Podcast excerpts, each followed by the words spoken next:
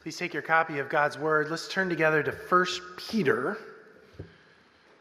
which is toward the back of your Bibles. If you go to Revelation, work your way backward, you'll pass through 1st, 2nd, and 3rd John and Jude. You'll pass by 2 Peter and get to 1 Peter, or you can go to Hebrews and turn right, James, and then 1 Peter.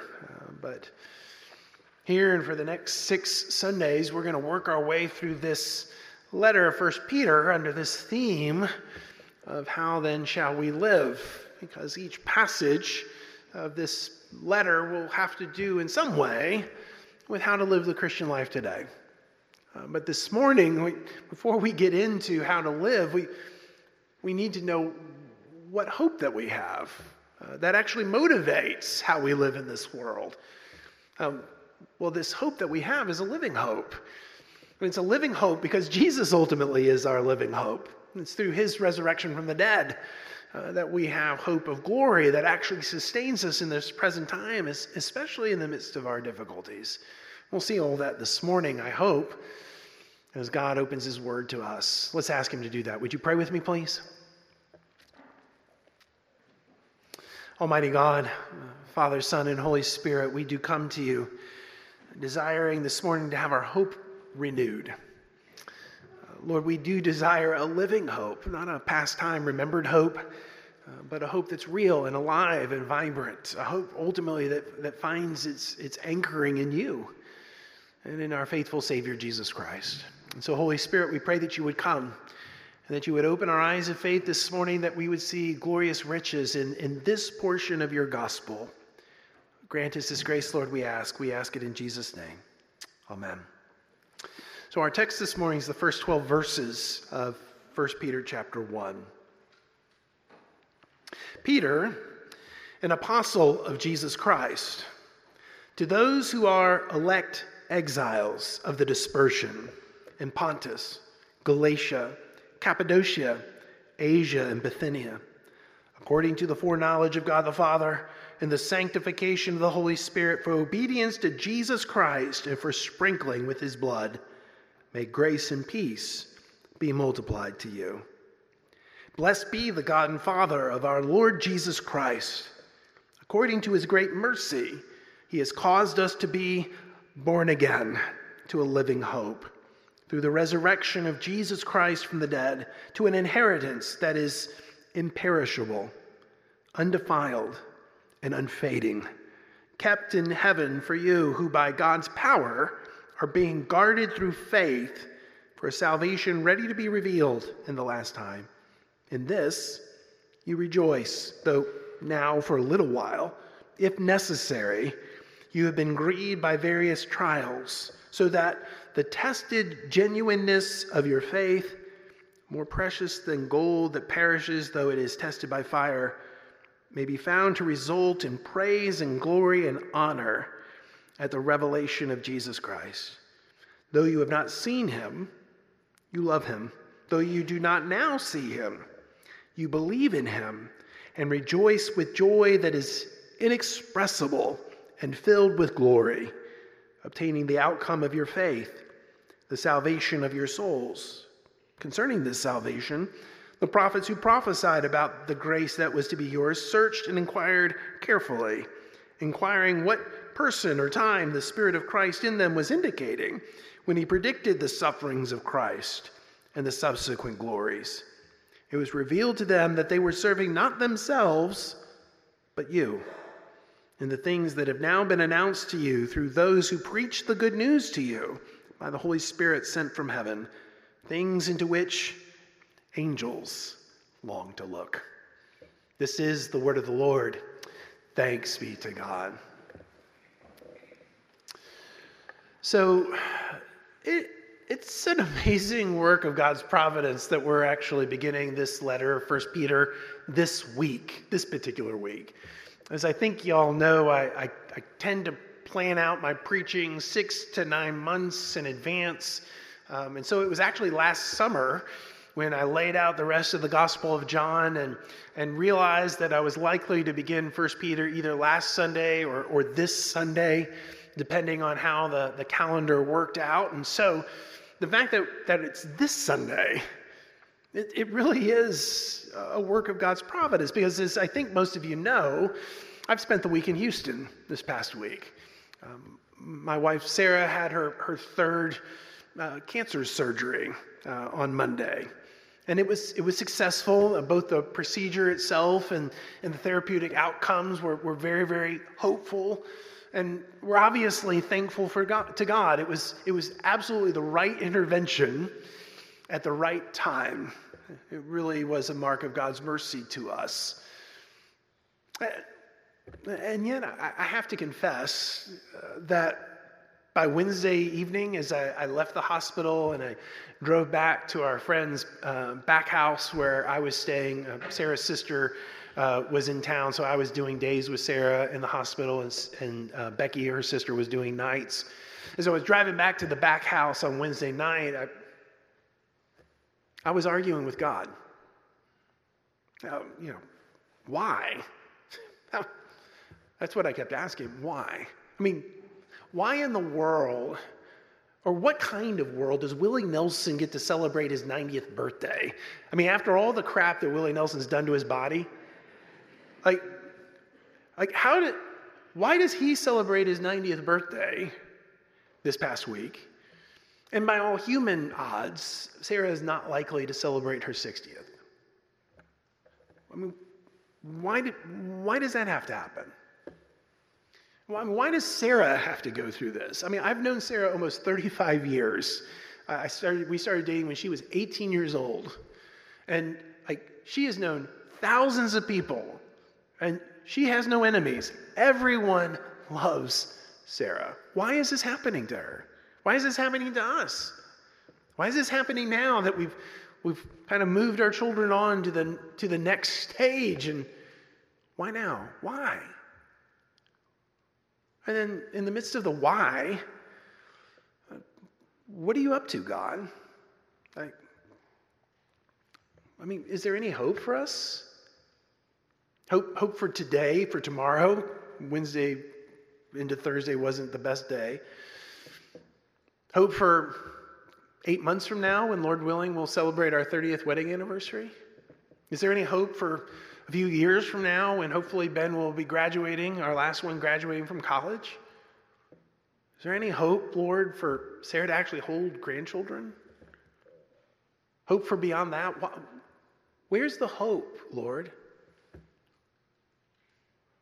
And then, as I was arguing with God on my way back to the back house, it was just silence, because there was nothing really more to say. A kind of silence, but also a kind of sense of absence, of where is God in this? Now, I know that's not unusual. I know all y'all at one point or another in your lives have experienced something like that, where you have argued with God. In your times of suffering and affliction, you've asked those kinds of why questions. You've wondered where the hope was. You've wondered, where in the world is God in the midst of all this? Why does he seem so distant and far from you? And so if you're like me this morning, you need this passage. Because friends, this passage bristles and glistens and radiates with hope.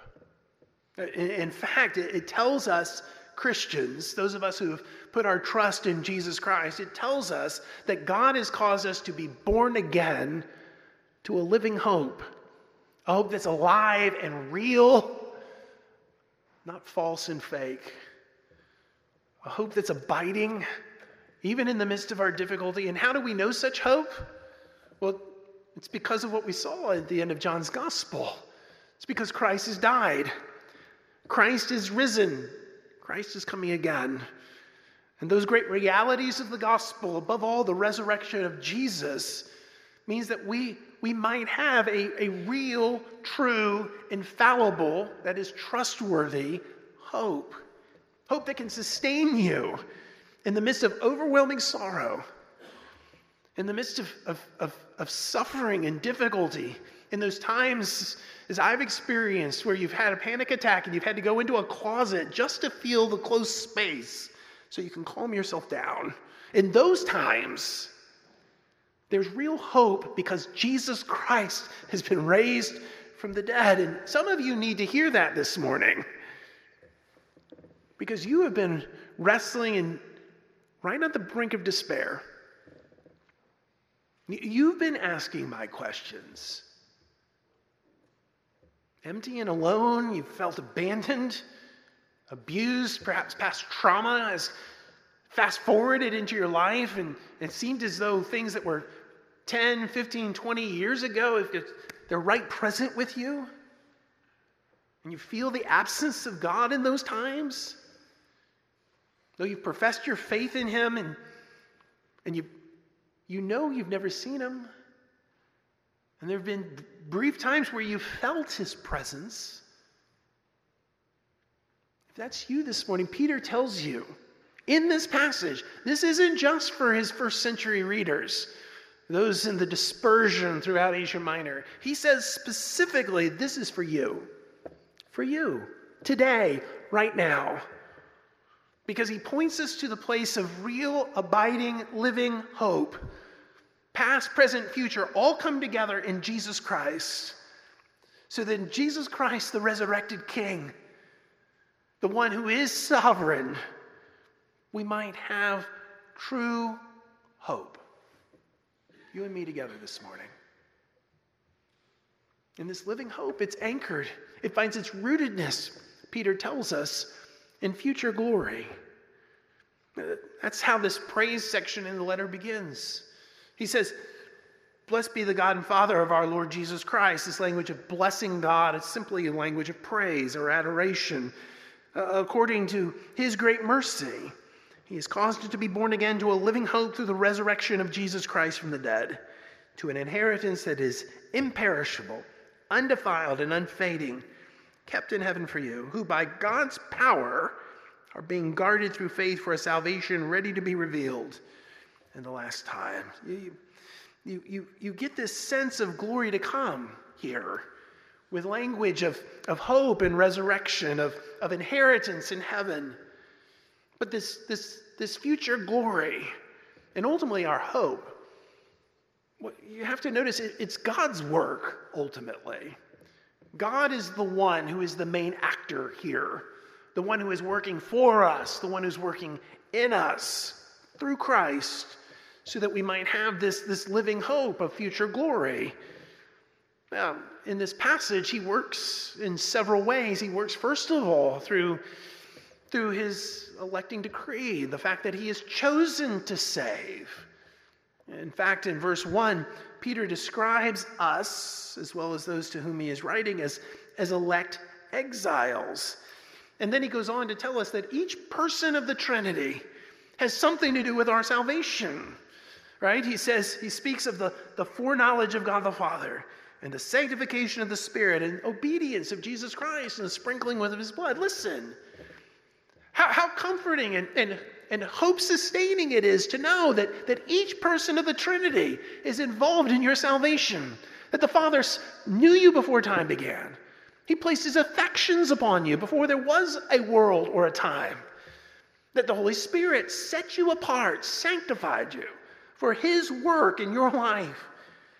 That Jesus, the Messiah, obeyed, both perfectly keeping the law, but by going to the cross as well, to dying the death you dare not die, so that his blood might sprinkle you and make you clean. How glorious it is to see the triune God's work for you. You see, future glory, it's rooted in God's working. His work of election, yes, and all of these parts of our salvation, but also God's work of regeneration. What is it that Peter says? He says in verse 3, according to his great mercy, he has caused us to be born again. To be born again to a living hope. It's actually a notable feature of this letter. Three times Peter will use that language of born again. Here in verse 3, he'll use it again in verse 23, and then again in chapter 2, verse 2, to be born again, so that where our hopes may have been dead in the past, or where we may have known despair, we may have known darkness, we may have felt hopelessness, We may have known the reality and consequences of our sin and sinning, our guilt and shame. How is there any way forward? How do we start again? Well, if you've ever tried to start over on your own, you know how difficult it is. How is it possible for us to really start afresh? Well, not through our working, but through God's working. He's the one, according to his great mercy, that causes us to be born again. He's the one who regenerates us, who makes us new, so that our hope of future glory, it's centered not in our own working, but in God's, his work of election, his work of regeneration. And these things come to us by his great and ultimate work of raising Jesus Christ from the dead. He has caused us to be born again to a living hope. How? Through the resurrection of Jesus Christ from the dead. And so here it is, the basis of all our hopes. Jesus lives, and so shall I, as this hymn writer puts it. Because Jesus has entered into the new life of the age to come in the present, eternal life, invading the now. Because Jesus has been raised from the dead, we can taste new life now. We can be born again. God is the one who causes the same power that raised Jesus from the dead. Paul says in Ephesians 1 is what raised you from the dead. Ephesians 1 and Ephesians 2. You were dead in trespasses and sins, but Christ made you alive in him. He raised you. He made you alive. This is God's work. God's work that ultimately anchors your hopes of future glory. A future glory that ultimately is pictured in a great inheritance. What is this inheritance? Well, Peter speaks of it in verse 4. You see it? To an inheritance that is imperishable, undefiled, and unfading, kept in heaven for you. Now, when these readers and hearers, when they heard this language of inheritance, what did they think of? Well, many of them were Jews who came to see that the promised Messiah was actually Jesus Christ. They would have been well-trained in the Old Testament scriptures. When they heard the word inheritance, what did they think of? Well, the promised land. They would have thought of Canaan, the land to which God's people went from Egypt through the wilderness, over the Jordan River. They would come there. Moses in Deuteronomy told God's people just that the promised land, that Canaan, was the resting place and the inheritance that the Lord your God is giving you. And so for an Old Testament believer, for Peter's readers perhaps, when they heard that inheritance language, they would have thought Canaan, what we would call Palestine. But friends, what's the true promised land? What's the true inheritance of which Canaan was simply a picture, a shadow? What's the reality? Friends, it's not 200 miles of dirt in the Middle East. It's not. No, the true promised land is the earth. It's the world made new. Jesus himself said that when Jesus in the Sermon on the Mount said, blessed are the meek, for theirs is what? Blessed are the meek, for theirs is Palestine. Blessed are the meek, for theirs is Canaan. No, he doesn't say that. Blessed are the meek, for theirs is, for they will inherit the earth. They will inherit the earth, a saying that actually also has its place in Psalm 37, verse 11. And it's not the earth as it currently is, in bondage to decay. No, it's the earth made new, which is exactly the picture that you get at the end of the book of Revelation. With all of its symbolism, all of its strangeness to us, we can all understand how the story ends. Because the last vision John has is of a new heavens and a new earth, and the holy city, heaven, coming down to earth. And all that is wrong and evil and sinful and unjust rooted out. And this world becoming the way it ought to be. And we too joining this in the newness of this new world, because we will be raised. And our bodies will put on that which is imperishable. Our defiled and corrupted bodies will put on that which is undefiled. Our fading temporary bodies will put on that which is unfading. Don't you see? The future glory is that you will be raised. And you will live in a world that's made new. Surely this is a great inheritance, because it is glory. And it's a glory we don't think much of, is it? We don't spend much time meditating upon this future glory. Oh, at certain times we do. But not often enough. Over the past couple of weeks, I've been reading a book by an old English Puritan named Richard Baxter in a modernized and amended version, a little book called The Saints Everlasting Rest. And Baxter argues in that book that what will ultimately sustain us in times of struggle and suffering, and he had known so much personally because of his health as well as nationally, he was writing in the midst of the English Civil War, what will sustain us in the midst of our suffering is actually more frequent meditation upon heaven, upon our ultimate rest, upon the resurrection of the blessed. The problem isn't that we're so heavenly minded we're no earthly good, not at all. No, we're so earthly minded that we fail to gain the comfort and hope that we need in the midst of our earthly struggle. You see, Peter knows that. That's why he calls us to see here this morning that our hopes will be renewed. We will come to a place of living hope when we meditate upon future glory. That's what will sustain us in the midst of our present suffering. And in fact, Peter tells us that our hope of glory enables us not just to be sustained in the midst of our trials, but to rejoice in the midst of our trials. Did you see that? Verse 6. In this you rejoice, though now for a little while, if necessary, you have been grieved by various trials. That's the reality of the Christian life, isn't it? Rejoicing and grieving, side by side. Joy and sorrow, side by side. Sometimes light and darkness, side by side. Where it feels like the dark night won't end, but we periodically have shafts of light that break through. How often it's been over 20 plus years of ministry that I've done a funeral on Friday and a baptism on Sunday. Joy and sorrow. The deep grief and sorrow of weeping with those who weep as they bury a loved one. And then the joy of a little one, a little boy, a little girl being brought into our family. And we get to sing, Jesus loves you, this you know, for the Bible tells you so. Joy and sorrow, rejoicing and grieving side by side. How is it possible to hold these things together and not simply fly apart and explode? It's only possible because in Christ, we have a real living hope. Having tasted of future glory, it enables us to be sustained in the midst of our present suffering and affliction.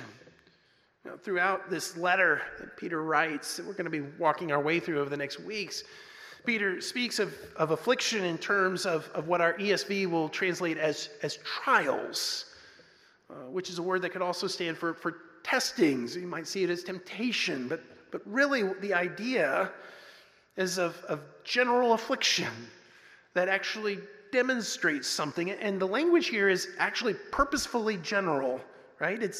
He says, you have been grieved by various trials, or if you have the NIV, all kinds of trials, which means that we can all find our experience here, every single one of us. The trial of losing our job, the trial of a massive financial reverse, the trial of an unexpected hospital stay, the trial of an illness that comes out of the blue, the trial of a child that's turned his or her back on their Christian upbringing, the trial of real loneliness and friendlessness, the trial of an unexpected death of a brother or a sister or a parent or a child, and so many other things besides. But listen, Peter's already told you that your hope of glory as a Christian, the fact that you have put your trust in Jesus Christ, and so because Jesus died, you've died. Because Jesus has been raised, so shall you be raised. Your hope of future glory actually helps you view your afflictions, helps you view your present suffering differently, and that in two ways. The first thing he tells us here is that your living hope in Jesus helps you frame your afflictions in such a way that you see they're limited. They're limited. What did Peter say? He said, though now for a little while. Of course, it doesn't feel like a little while, does it? When you're going through difficulty, when you're grieving, when you know sorrow and affliction, physical debility, it doesn't seem like a little while.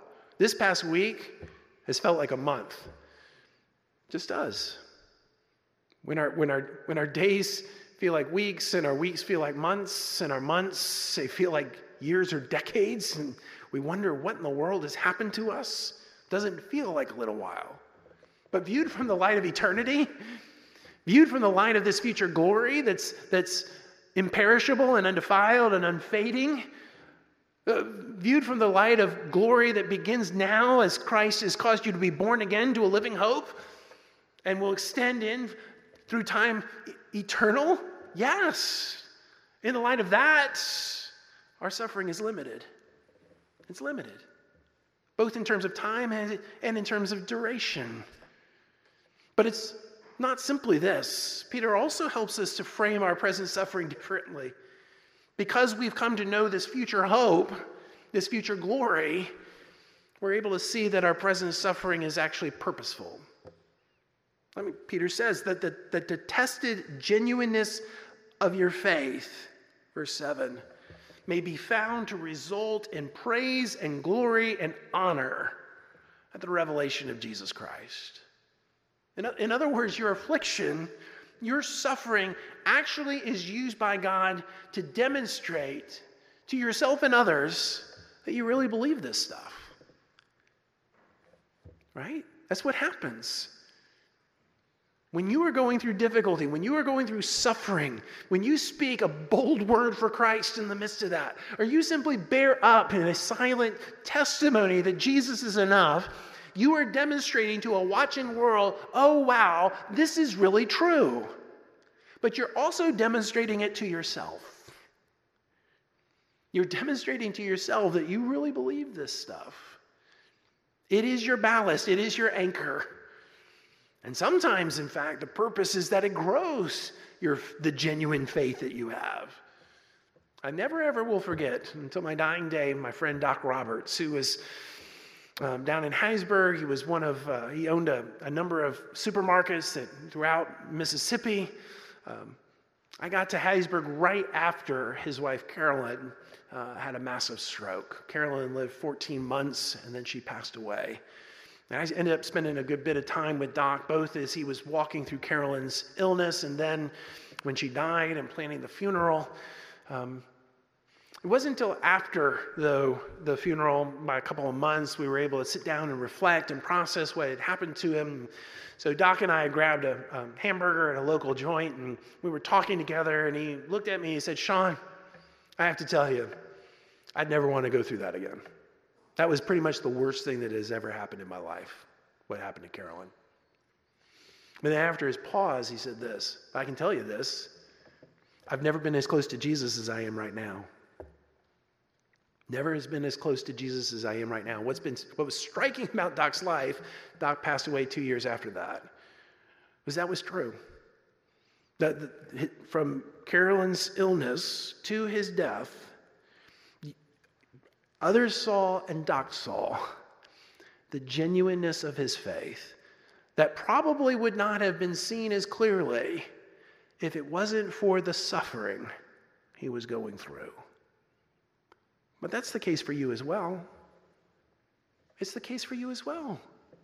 God brings affliction and storms into our lives so that our faith might be stirred, so that we might know and others might know the tested genuineness of our faith. One of my favorite pastors from history is a 17th century Scottish pastor named Samuel Rutherford.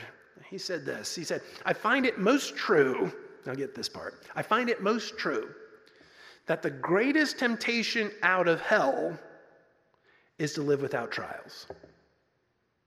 The greatest temptation out of hell is to live without trials, he said. "If my waters should stand," that is, if they should be still, never stirred up, "then they would rot, they would become sour. Faith is better of the free air and of the sharp winter storm in the face." You see, this is part of God's purpose for you.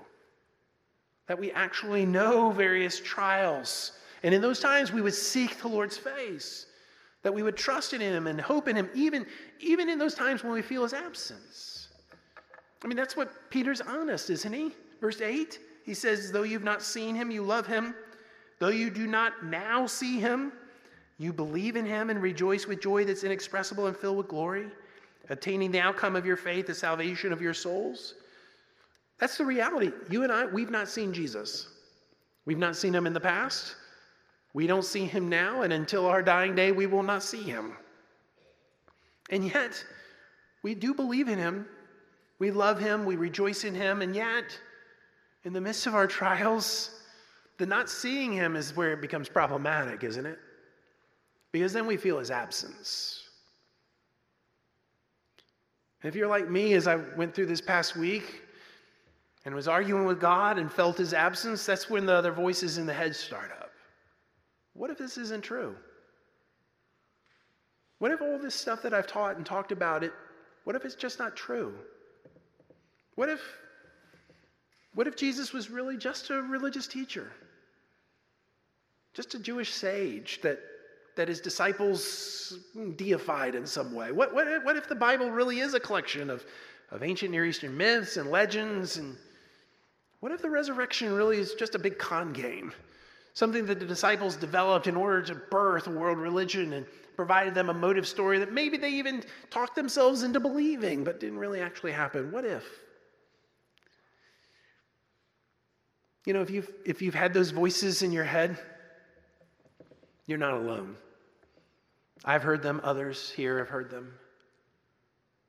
But what you have to understand is that this hope of future glory that actually sustains us in our present suffering, it isn't a made-up story. It isn't make-believe. It's actually rooted in past promises. I think sometimes preachers don't go on to verse 10. I think verse 10 actually helps us have confidence that verses 3 to 9 make sense for us. I mean, Peter says, concerning this salvation, that the prophets who prophesied about the grace that was to be yours searched and inquired carefully, inquiring what person or time the Spirit of Christ in them was indicating when he predicted the sufferings of Christ and subsequent glories. It was revealed to them that they were not serving themselves, but you. And the things that have now been announced to you through those who preach the good news to you by the Holy Spirit sent from heaven, things into which angels long to look. Do you hear what Peter's telling you? He's saying the story wasn't made up. This wasn't some kind of make-believe, makeshift myth or legend that the apostles somehow concocted in the aftermath of Jesus' death. No, this is rooted in hundreds and hundreds of past promises and prophecies contained in the Old Testament scriptures. Promises that ultimately had to do with the sufferings of Christ and his subsequent glories. Promises such as the offspring of the woman, Eve, crushing the head of the serpentine power of evil, an offspring that ultimately would be the one through whom all the families of the earth would be blessed. Promises about a child of promise who would be born in a miraculous fashion, who would be God with us, Emmanuel. Promises about a forever king, ruling over a forever kingdom, who would himself be the Son of God on high. Promises concerning a child who would run the government as mighty God, the Ancient of Days who would be the Son of Man, that the Lord of Glory who would be a suffering servant. Promises concerning a priest who would perfectly intercede between God and us, a king who would conquer all his and our enemies, a prophet who would declare his word to us perfectly, and countless other promises. Countless other prophecies throughout the entire Old Testament that have been, are being, or will be fulfilled in Jesus Christ. There is a reason, my friends, that the Apostle Paul in 2 Corinthians chapter 1 said that all the promises of Scripture find their yes and amen in Jesus Christ. That's why we have confidence this morning that the promises are true and the story is true. Because Jesus' suffering, his death, his resurrection, it serves to make sense of so much of the Old Testament and demonstrates that he is, in fact, exactly who he claimed to be, both Lord and Christ. This meal, too, tells you that those promises of the Old Testament, that they found their fulfillment in Jesus Christ. And simple crackers that are broken, poured out juice that points us to the broken body and poured out blood of Jesus. Every time we come to this table, we have a tangible reminder, indeed, a tangible form of assurance that these things are true. And because these things are true, because these past promises point us to future glory that sustains us in the midst of our present suffering, we can hope. It's right to hope, you know. It's not a fool's thing to hope in Jesus Christ, because Jesus really is making all things new. And that really will sustain you, even in the midst of your arguing with God. Thanks be to God. Would you pray with me, please?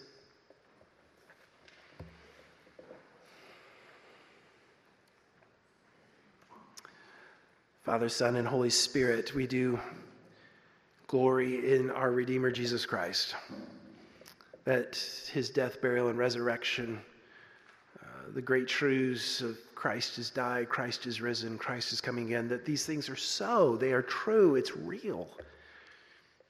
Not because a preacher has said it, not even because of some experience, but this all happened in real time. And it's going to happen again in real time. And because the story is true, we can trust in your promises of future glory, that we will be made new, and this world will be made new, and all that is wrong that's so off, so strong, will actually be rooted out of your world, King Jesus.